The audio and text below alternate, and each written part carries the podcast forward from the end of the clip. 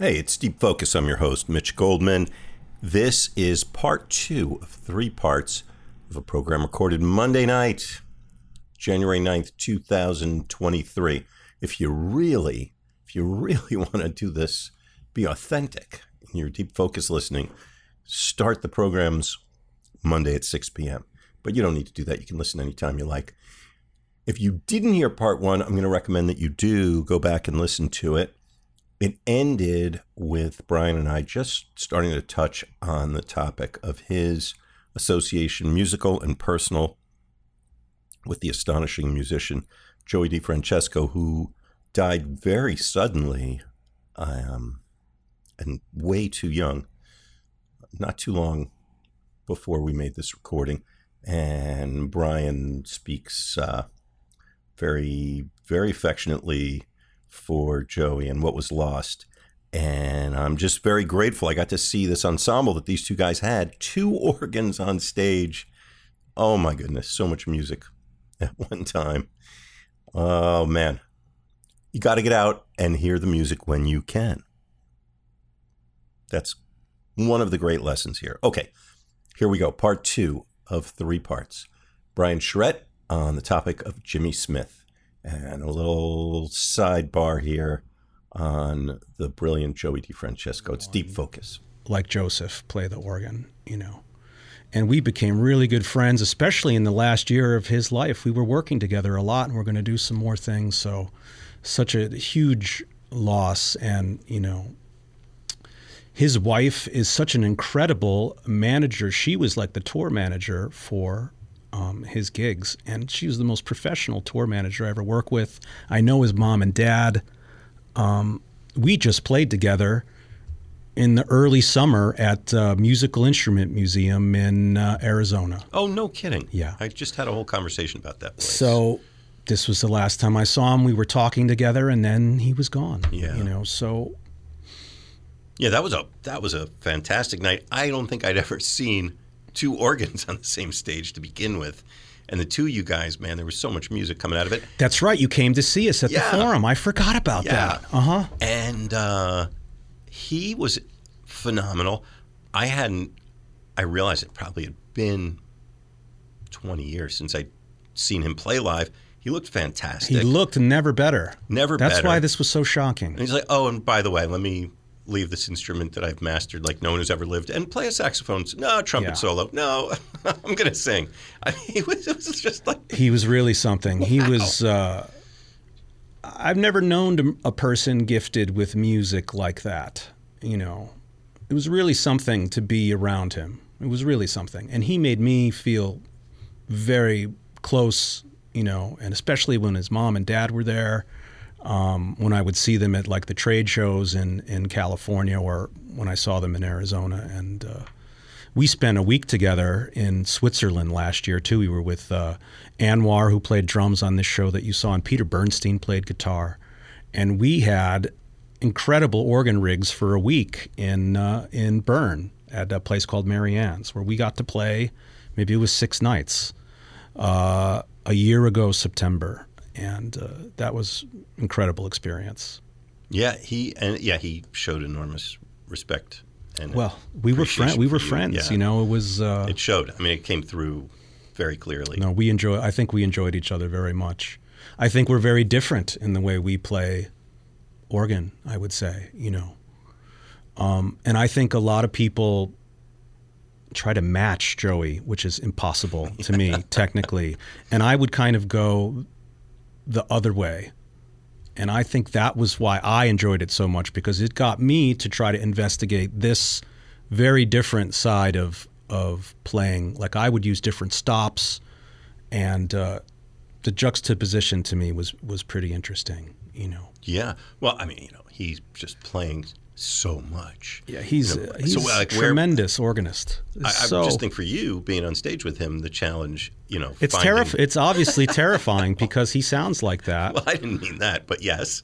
but he was so gentle and encouraging uh, to me. You know, um, always every it was always super cool hang, and we'd just be talking and sharing ideas, not even necessarily about music, and it was a real family atmosphere. You know, which I will really always cherish. So Hmm. it was a great honor to to to have played music with him. Yeah, no doubt. Well, Yeah. thank you for Life changing. sharing it. We had a great time. I was there with Jim Newman. Yeah, that was a great. I, I love that place, the Jazz Forum. It's a cool club. Um, is that Tarrytown? I think so. Yeah. Uh-huh. Yep. Yep. Yep.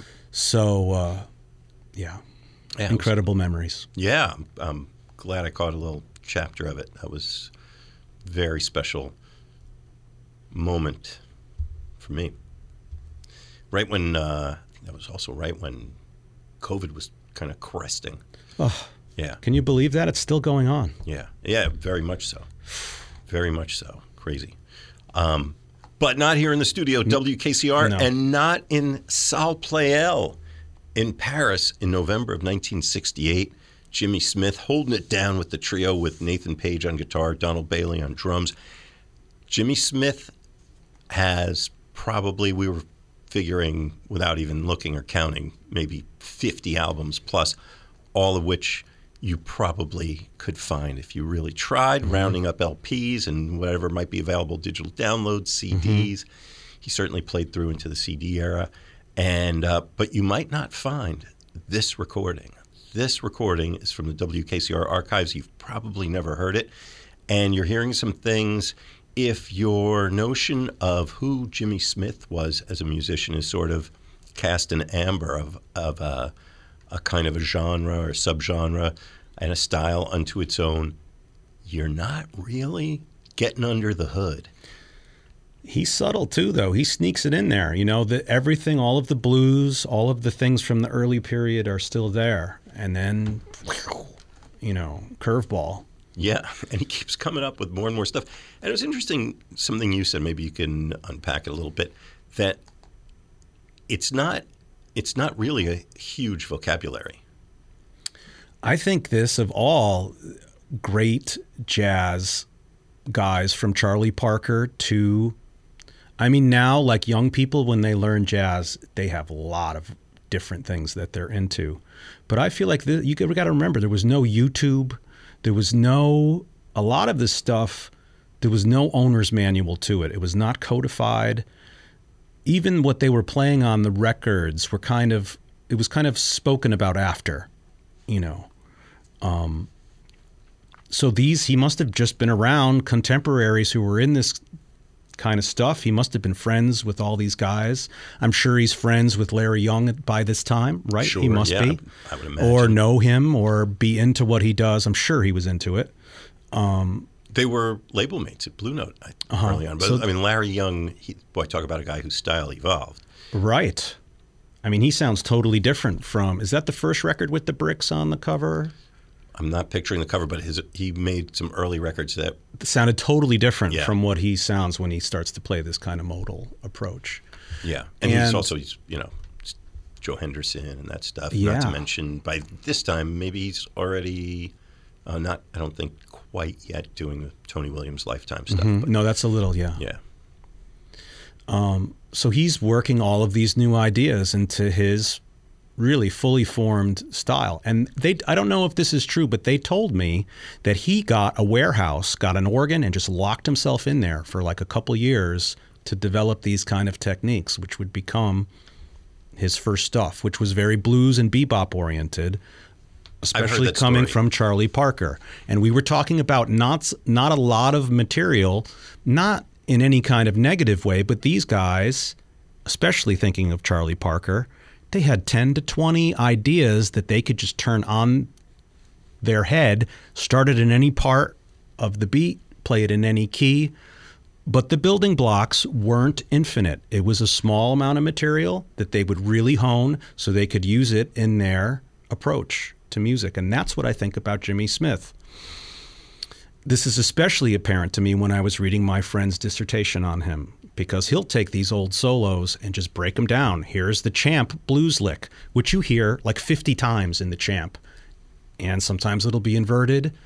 And it's maybe 10 or 12 things, pieces that he's using, which to me is many less things that people who improvise now in jazz are thinking about. It's just interesting. yeah, very interesting. You know, you're kind of like just giving yourself a very set very set parameters, and you're staying. I don't want to say you're staying within them in the way that they're not taking chances, but it's not like, oh, I'm going to sound like this guy now, or I'm going to do this thing, or I'm going to play symmetrical scales of Olivier Messiaen, or I'm going to, you know, it's not that.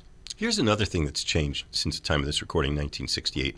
So Jimmy Smith's putting these records out at this. I think that this time he's still with the Verve. They're big, big records. Some of them have like big production, mm-hmm. And the material. There was a common language of songs. Mm-hmm. These are really these are pop tunes. A lot of this music that he's playing. And you know, this might be a set from an organ gig that I will play tomorrow. Like they still play all of these songs. And they were and these songs at the time. I mean, some exceptions. You're going to hear uh, he's going to do Satin Doll in this next set, which is, you know, kind of more of a conventional jazz standard, and um, certainly whether it was Misty or old folks. Mm-hmm. Either way, it's a it's a jazz chestnut, even by 1968. But um, a lot of this music, you know, would be the equivalent maybe of like a Taylor Swift song today, but even more so because as hugely popular as someone like that is, it's not something that everyone knows and uh-huh. grandma and grandpa will tap their toe to. Uh-huh which was very much the case with these songs. They uh-huh. were like monster AM radio hits, hits, and, yeah. and common language. Mm-hmm. And but of course, you know, he's finding all these new things to do with it and bringing, making them into Jimmy Smith songs. Mm-hmm. I mean, he's obviously brilliant at playing this instrument, which is not easy to do. You know, just the pedals alone, like moving your limbs like that for any a period of time is physically very demanding. So, and he would always be in a suit too. You know, I wear a suit, but it's like I, am pretty wet by the time I'm like, and I kind of have to take my jacket off. Like, I don't know how he would stay dressed like that. Um, I don't know how anybody does it. Um, I picture. I'm trying to remember. Spent a little bit of time around him and I picture him being kind of a wiry. He was wiry. Guy, yeah. Mm-hmm. Pretty um, thin, pretty strong. Very energetic. Um, very constantly moving yeah. and, and flowing. He was kind of a, a jokester too. You know, yes, he would he, be just. Yeah, he really was. Yeah. Did you know Lonnie at all? Lonnie was very much like this. It's it was different. Yeah. And Lonnie was very gentle and soft spoken, but he would, you know. Lonnie Smith. Yeah. Like he would sit down next to me and not look at me for like two minutes and just sit there. And then he would put his cane on my foot, you know. And he had these sayings that he would say, you know, like he'd tone, he'd slowly turn to you and say, "I hate you," or "You owe me money." Everybody has a story like this who was friends with him. Um, but he was also a terrific incredible artist as well. Very influenced by Jimmy Smith, as all of these guys were. Jack McDuff, Jimmy McGriff. Yeah, couldn't not be. I mean, yeah, I could you, only you imagine. Not be. They played basically the same drawbar setting. And so did Larry Young, but Larry Young changed the chorus setting, which made it a little more intense sounding. So Jimmy Smith used C3 vibrato, which is kind of the most popular vibrato to use on an organ in a jazz context. And I believe Larry Young used C1, which is kind of a little more intense, narrower bandwidth of tremulant, maybe, but still coming from Jimmy Smith. And if you listen to him on the older records before, like Unity and stuff, it's it's very influenced by Jimmy Smith to me. Yeah, yeah, it's a you know, it's very interesting looking at this music, listening to this music over the long span of time, and the idea of changing the sound of an instrument. And some of these instruments, uh, you know, some of the electronic keyboards that you play are only emerged during your adult lifetime. Uh-huh. And some of them might go back hundreds of years, mm-hmm. sort of thousands of years, or, you know, somewhere in between. And the kind of drive that it takes and creativity to change the sound not just for yourself but for everybody who comes after you. Mm-hmm. It's a, that's its own kind of magic that a, very few people bring. Sure, and I don't know what it was like then, but you know sometimes people are very resistant to um, you trying to change the sound of Yes, an instrument, and it can be met with, you know, even my albums that are more trying to stretch the sound have been, you know, I get a little heat for that. Yeah. So I could guess. I, I, Jimmy Smith doesn't seem like he was. he probably didn't care too much. but when he came out, it was such a, you know, I also think that those, I think you could, people were looking for new sounds That's a, a little point. bit more than than now. That's good. But yeah, but Not you to pigeonhole now either to say that there's no new sounding things. And don't try to tell me that there were no moldy fig jazz heads. in I'm sure there were. I'm sure there were. I'm sure there were. Someone told me Giant Steps got one star on Downbeat. Is that true, or it got a not a great review? But yeah, you know, to be an innovator um, like him, I'm sure it was not an easy thing to do. You have to have a really strong sense of self, which is not an easy thing to have. Yeah, yeah, yeah. It's, I think we got a revelation here in this recording from Salle Pleyel, Paris, 1968, and we got just a couple tracks left. Should we jump back in? I think so because I like these ones a lot. What are they? Um, I got my mojo working. Um, funny lyrics and Satin Doll, um, where we might get to hear him do some squabbling, which is this organ kind of chordal playing that he, to me, very much uh, invented or codified. McDuff does it a lot too. It's got kind of a glassy texture. The percussion is still on, but the first draw bar is pulled out in the last four, and it gives it kind of a swirly chordal kind of vibe. I like it. I like it. Now, hold on now. You know, I've got this thing with this, uh, trying to, doing a little, got a little innovation, we'll call it, of how we're presenting these recordings. Um, but uh, thanks for staying with us. Okay, so last two pieces on this set. The show's Deep Focus. I'm your host, Mitch Goldman, here with Brian Charette. And it's WKCR, and we're at Salle Pleyel, Paris, 1968 on WKCR. Uh, here we go. oh, I There can't believe that worked.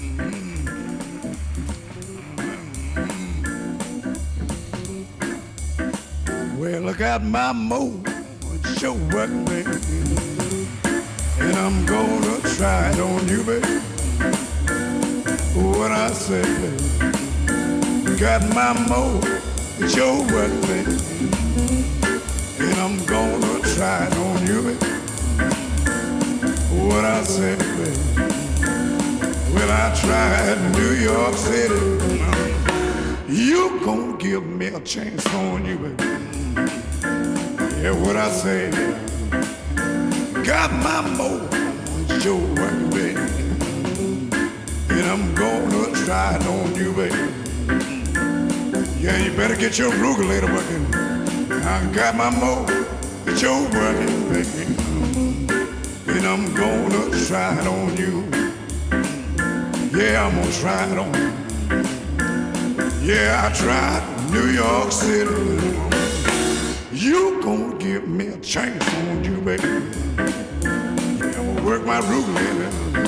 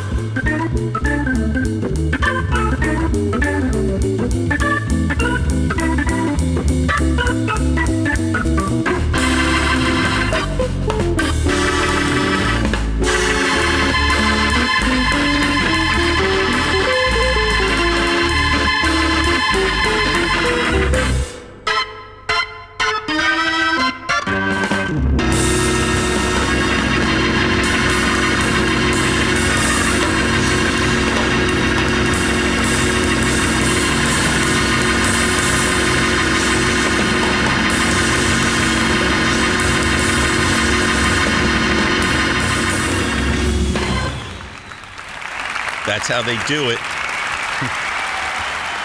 That's how they do it. A little two minutes of Just a Satin. Doll, little shades of Ella Fitzgerald, of whom we spoke, and Count Basie, and so much else. That's a, a live set. If you missed it, well, you will actually. You know what? A week from tonight, it's going up on the Deep Focus podcast. Of which I'm a fan. I'm so glad. And uh, thank you, thank you, thank you. Um, yeah, you can find it on your favorite podcasting app on that phone in your pocket right now. If you don't see it there, you can always find it at the hosting site, which is mitchgoldman.podbean.com. Mitchgoldman.podbean.com. And uh, there's hundreds of episodes, many of which feature Brian Charette. Well, some of the past shows anyway, we've a done. few at least. At least a few. How many have we done? Six. I- you put me on the spot. But I'll tell you what, you can look it up. You can go to a different website, uh-huh. mitchgoldman.com. Uh-huh. And if you pull down the tab About Deep Focus, mitchgoldman.com, pull down About Deep Focus, there is a search bar, a Google search bar. And if you put your name in there, Oh my god, I love to do that. all the episodes I'm totally kidding. on. Totally we did that. We did that great one. One of the my favorite. Keith Emerson. Yes, This is a big one. that was like a kind of surprise. Whose big dude was Jack McDuff, by the way. Uh huh. See it all. Rock Candy was with Keith was Emerson's. Keith, em, Keith Emerson had some crazy stories Man. I told you that I got to play with him, right? yeah, yeah, Oh, yeah, yeah. Incredible. He had some hilarious stories about Jimmy Smith. I'm sure. Actually, I don't want to. I don't want to speak out of school for him, but Uh-huh. you can look him up and um, see some of the things that he had to say. And um, but yeah, so deep focus. Uh, so yeah, next week this one will go up. It's all free, just like on WKCR. No advertising, no tip cup, even no nothing. Giving it all away, and uh, yeah, hundreds and hundreds of shows on there. Deep focus come find that. And Brian, I want to ask you, man, what do you got coming up around uh, here and elsewhere? You're always grass does not grow under your feet. Well, you know, I was traveling a lot in September and October, so I've been mostly playing in New York for the last little while. But I'm going to go. Uh, I'm actually playing one New York show on piano, which is uncommon. Uh, I'm going to play at Mezzrow on February 1st. And then I'm going to go to Los Angeles for a couple weeks, and I have some cool shows there. I play with kind of a fusion band with Danny Carey and Jimmy Vivino and Doug Webb. We're going to play at the Baked Potato in LA on the 9th of February. And I'm going to play three different concerts at the Grape in Ventura, which is a really cool place. Um, and there's going to be kind of a West Coast version of the sextet. I think David Binney is going to play. Um, I'm going to play with Doug Webb there, and then we're going to have some kind of keyboard summit, which might have Scott Kinsey, um, a lot of cool LA Mitch Forman keyboard dudes that I've become friends with since I've been going there. So it's going to be a real nice trip. Uh, and I've been, you know, I just turned 50, so I've been trying to take it easy so I can stay alive for a couple more years. Oh, come on. Um, Hard well, to believe your your boyish, globe-trotting self. well, you know, I have been trying to uh, travel a little bit less because it's really, it's really a lot to travel now. Have you been traveling? No, Oof. no. You know, I used to. You know, it's a lot better than it was. I was doing it. I was basically traveling as soon as you could and I would have to get roadside COVID tests in Spain. Oh and it was like pretty hairy. Yeah. So uh, I've been trying. I love to play in New York too. There's a lot of great places and great people here. Um, I will go to Europe a bunch in the summer though. I'm going to be. Uh, I'm going to play an organ festival in Switzerland in uh, Basel at a place called the Bird's Eye. They have a cool organ festival there. I'm going to play in Berlin at a place called B Flat and I go to the Czech Republic a lot and Slovakia. So I'm gonna, you know, I'm gonna be traveling a lot. In, I knew it. I knew it. You're trying to tell me. Well, for this, for in the winter, I try to write music and I try to keep it, you know, not travel so much because it's also winter. And when I would do tours in the winter, it would be just logistically or canceled or snowing. Right. Sure. For the plane, I would, you know, it would. I usually don't tour too much in January to March. Yep. And you told me you did a just did a classical performance. I just played. Man, I work with this amazing orchestra called the Modern Art Orchestra in Budapest, and I actually last year I met um, the gentleman who runs the orchestra teaching in Prague with him ten years ago. We became friends. Last year, I wrote a piece for his brass orchestra, and we played it in Budapest. And this year, they played a late mass from Franz Liszt called Via Crucis, which is basically the Stations of the Cross. And he brought in four soloists. So I had my B3 on the altar of St. Stephen's Basilica and was kind of dueling with Andras, the amazing organist, pipe organist of St. Stephen's Basilica. And we had two amazing sopranos as well. And we played this 1879 Franz Liszt Mass, and it was what an experience that was. So yeah, I'm hoping to do something with them also. I'm trying to write some music for that group as well now. So, you know, very exciting times for me artistically, I have to say. Uh, and I'm so grateful to be able to just, I mean, I don't really work, you know, I just go around and go la la la. And it's like pretty good. Figured something out, man. Do uh, if people want to follow what you're doing, buy your music? It's very easy to find. You just put my name in any kind of search engine. My website is briancharette.com, and I'm also easy to write to. I'm friends with a lot of people um, who are just enthusiastic about the organ and just have a question or whatever. I mean, obviously within reason, but uh, I'm very accessible in general. Brian, B R I A N, yeah. Charette, C H A R E T T E. Say my name. Brian Charette. Brian Charette. Uh, here's a question I've never asked you. Uh-huh. Have you ever had an opportunity or welcomed the opportunity to play one of those big honking pipe organs. Totally. As a matter of fact, I've played a 300 year old Silbermann organ who played, who designed organs that Bach would play. Wow. Where so was that? that was in, I always mispronounce the name of this place, and there are two different places. It's in Frie- Freiburg, Germany. It's about two hours from Berlin. And that is where this big, or he was very famous pipe organ maker. And this organ I played was like 300 years old. And, you know, the gentleman I was working with, David Nicholson, super cool oil painter in Berlin, but he also has this kind of alternate, kind of punky band that we play in in Berlin, and I love it. And I'm very good friends with the guys. And he rented out this medieval church where kings are buried and made like kind of a scandalous music video in there. Like I was dressed up like a pimp on the organ, and they kind of have this, you know, I don't know how he did it to be honest, because it was like smoke machines in this like medieval church and uh, pretty frisky subject matter, I would say. Uh huh. So um, Well, isn't that where all that stuff comes from? I from? guess so. but uh, so I play. I actually used to play in a bunch of churches in New York. From Leon, who is how we know each other, Yes. Leon Gruenbaum, of course, who plays with Vernon's groups. Um, I started like 15 years ago to play pipe organ in church services, which I really enjoyed.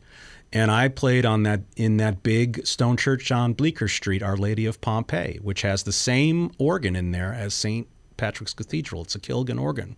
Wow.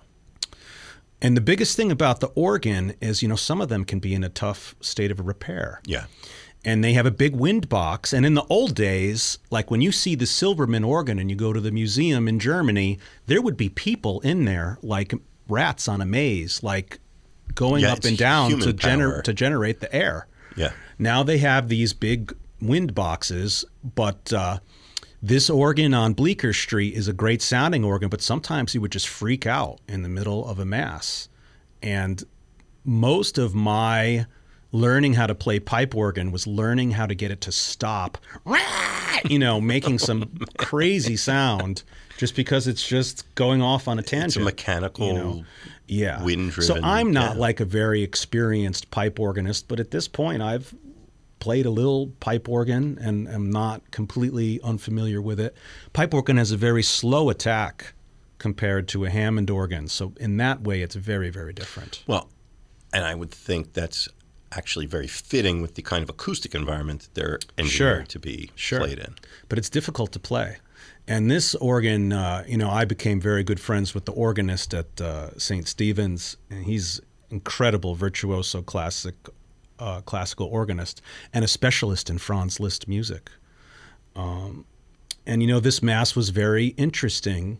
It's written very late in his life, and it's very pastoral and serene, which is very not like the Transcendental Etude. Uh, I'm sorry, that's Franz Liszt. Uh, um, we're talking about Franz. Uh, Yeah. yeah. So Transcendental Etudes, if you listen to earlier Franz Liszt music, is very technically difficult. And you know, we I have a broken finger on my right hand, so I can't play really technically difficult classical music. But I managed on this uh, okay.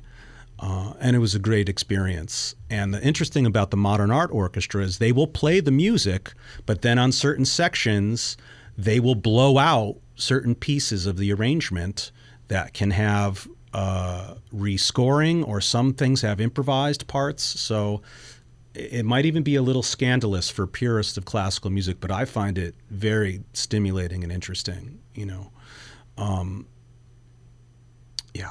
So that was that was my experience with pipe organ music this year. Yeah. The show is called Deep Focus. I'm your host, Mitch Goldman. Brian Charette is with me, and we are zoning in on the one and only incredible Jimmy Smith, and specifically these late 60s live performances that uh, KCR Archives delivered unto us. And we're changing gears only because we ran through that whole Paris session from 68. Where to? Can we do the one from London. Oh, you, that's a little not the greatest. No, don't do it. Don't No, do it. I'd Don't do it. to, uh, Don't do it. Don't do it. the only reason is because this group on this, maybe the listeners can try to find this uh, YouTube German documentary that has this band because it's so interesting. And Billy Hart is playing in New York. I love that. You know, I love that. now and sounding killer. You know, All right, I'm going to try to keep talking because I need a minute. Uh, full disclosure: our um, CDs didn't burn. which can happen. we had a little. This is the home of technical difficulties. I didn't know that would follow me back to my house. You know, CDs are t- they're tough. Sometimes I'll even have a release from a, uh, you know, some record that I have. Someone buys it and it doesn't play. Not not really the new ones, but CDs are. They can be a little. They can burn. uh, The speed that you burn them sometimes makes a big. Uh, Maybe I don't know if that was it. Um, multiple efforts. I've got this the stuff you're talking about though. yeah, but am- I don't. You know, if it. No, if, it's cute. uh, it's it's queued up. are you sure? It is. just because this band is the same band in this very interesting German documentary, and you kind of get to see them vibing with, with each other, and I feel like you can really hear that in the music. Um, and you know, being in New York City, Billy Hart is still playing great here. Um, I've never spoken to him about it. You know, I've heard him play a bunch, but I wrote to him the other day, and I'm like, "Oh my God, Mr. Hart, I was just watching you again on this amazing video." And Quentin is playing a Stratocaster in the video too. I don't know if Quentin he's I don't know if he's guitarist. playing a, a Stratocaster here, but that's kind of an unusual choice. Well, it's uh, so this is 19 January of '66. Mm-hmm. So yeah, Stratocaster had a little different connotation. And I love Stratocaster, but you Didn't never. you used to play Stratocaster? I play. I still play Stratocaster. Yeah, I haven't seen you pick up a guitar in Years. I still do it. I used to do it more. Um, you know, I've just been so busy with the keyboard music that uh, my other instruments, I, I haven't kept them up in the way that I did in the past. But um, this is this band is in this video and i when i listened to this music i really thought and austin my friend that i was telling you about before sent me the video a couple days ago because i was talking to him and i said i was going to come on the show and he sent me the video and it's really in the time period that we're talking about and you get to see jimmy smith and the guys arriving in the airport how they are uh, with the people. He has cream in his coffee and it tastes different. And it's just it's just interesting to see like you because you can see how they were traveling getting from place to place flying in these planes and uh, uh, pretty interesting. I can't wait to see it. I, I've I sent seen it. to you. I sent yeah, it to yeah, you yeah, yeah. it's easy it's on youtube. It's easy to find. Well, you say that now, but you got to look. That's the thing. You got to look. i think it's just called jimmy smith documentary if you just put that in a yeah All right, so uh, we're in London. It's uh, January of 1966. Should we just jump right in here? yeah All right. It's uh, we're WKCR. I'm going to give you actually tell you officially because we're going to be pushing through. It's WKCR FM New York, WKCR HD1, WKCR.org, and we call this show Deep Focus. I'm Mitch Goldman and Brian Charette's with me, and we are hearing live music from Jimmy Smith Trio. All right, now now comes the mystery part because hmm, okay. Uh yeah, I don't know if we're going to be able to play this. no problem Hold on, hold on. Maybe, maybe. We're working from this tablet. It's a little bit of a high wire act. gotta switch to mac man no I am I'm a Mac guy. Uh-huh. That's it was the Mac that it, the uh, CD burn failed on, but uh-huh Uh, I'm trying, man. I'm trying. Trying to open with VLC. Doesn't want to do it. All right, we might have to go back. no to, problem uh, sorry to even suggest this record no, I love it. It's well worth it. All this music is Yeah. fantastic, by the way. Apologies to Quentin Warren and Billy Hart. Yeah. But uh, take us through uh, to Köln, if you will. Sure. Um, this is going to be December 4th, 1969. Um, Jimmy Smith on organ, Eddie McFadden on guitar, Anthony Crosby on drums. This is a nice side, too. I'm checking this out pretty hard. Ode to Billie Joe is first. A, a smash hit Another Yeah. one of those radio smash hits. I love this time. song. Yeah. She had a very sad life, right? Do you know her history? I, one hit wonder, as far as I know. and Bobbie I- Gentry, right? Yeah, I think she. You know, I'm not. I can't remember exactly, but I watched like a documentary on her life, and uh, it seemed a little tough. And then uh, another huge hit that um, that Sonny Rollins played the uh, the soundtrack to the film. What's it all about, Alf? I didn't know that. Yeah. I didn't know that at all. Stick around WKCR and you find out all kinds of stuff. Yeah, I didn't know that. All right, let's jump in. We are in Köln at the Gelsen Gürzenich. Man, you sang this very well. Oh boy, got you fooled. All right, it's WKCR. Seems to think okay. Seems to think. There it comes. Uh yeah. Nice job. Oh, What did you do?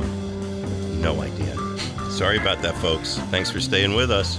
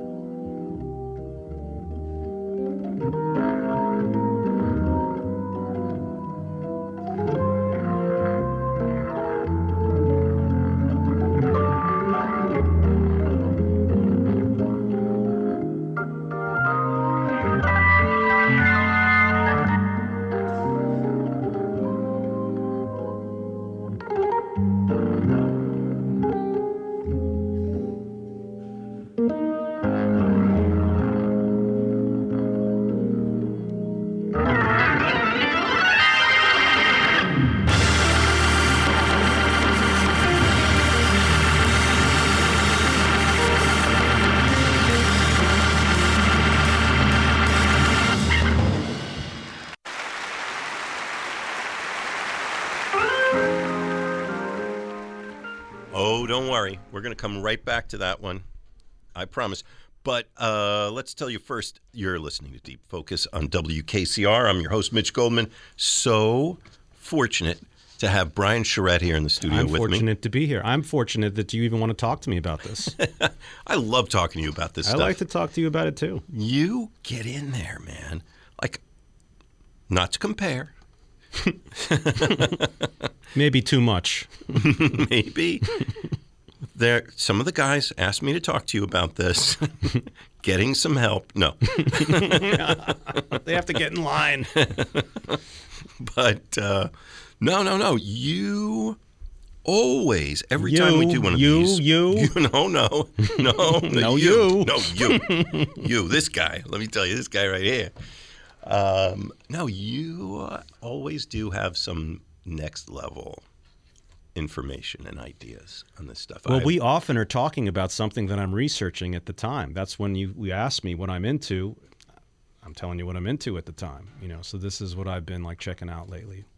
And we were talking. I just got a record. Pl- I didn't have a record player for years, and I've been buying all of these records. Not obviously what we're listening to, but I've been buying all his records on on wax and checking it out. And Brian Charette talking about the incredible Jimmy Smith.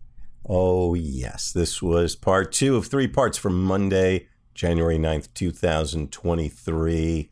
And uh, there's another part. So I'm going to see over part three. But before we go over there, I'm going to ask you um, something I'm really curious. I get all these statistics on who's listening to Deep Focus.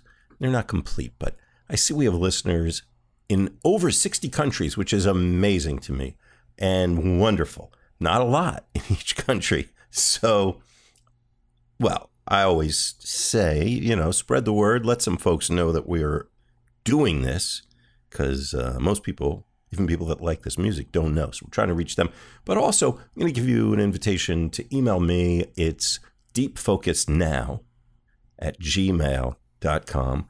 Deepfocusnow at gmail.com. I'm curious how and when you listen to Deep Focus. Do you listen in the car? Do you listen on headphones? Do you listen at home when you're making dinner? Do you listen when you're trying to fall asleep? I'd love to hear anything you have to say. So hit me up at deepfocusnow at gmail.com. Okay, I'm going to see you over at part three, January 9th, 2023. Brian Charette on the topic of the incredible Jimmy Smith.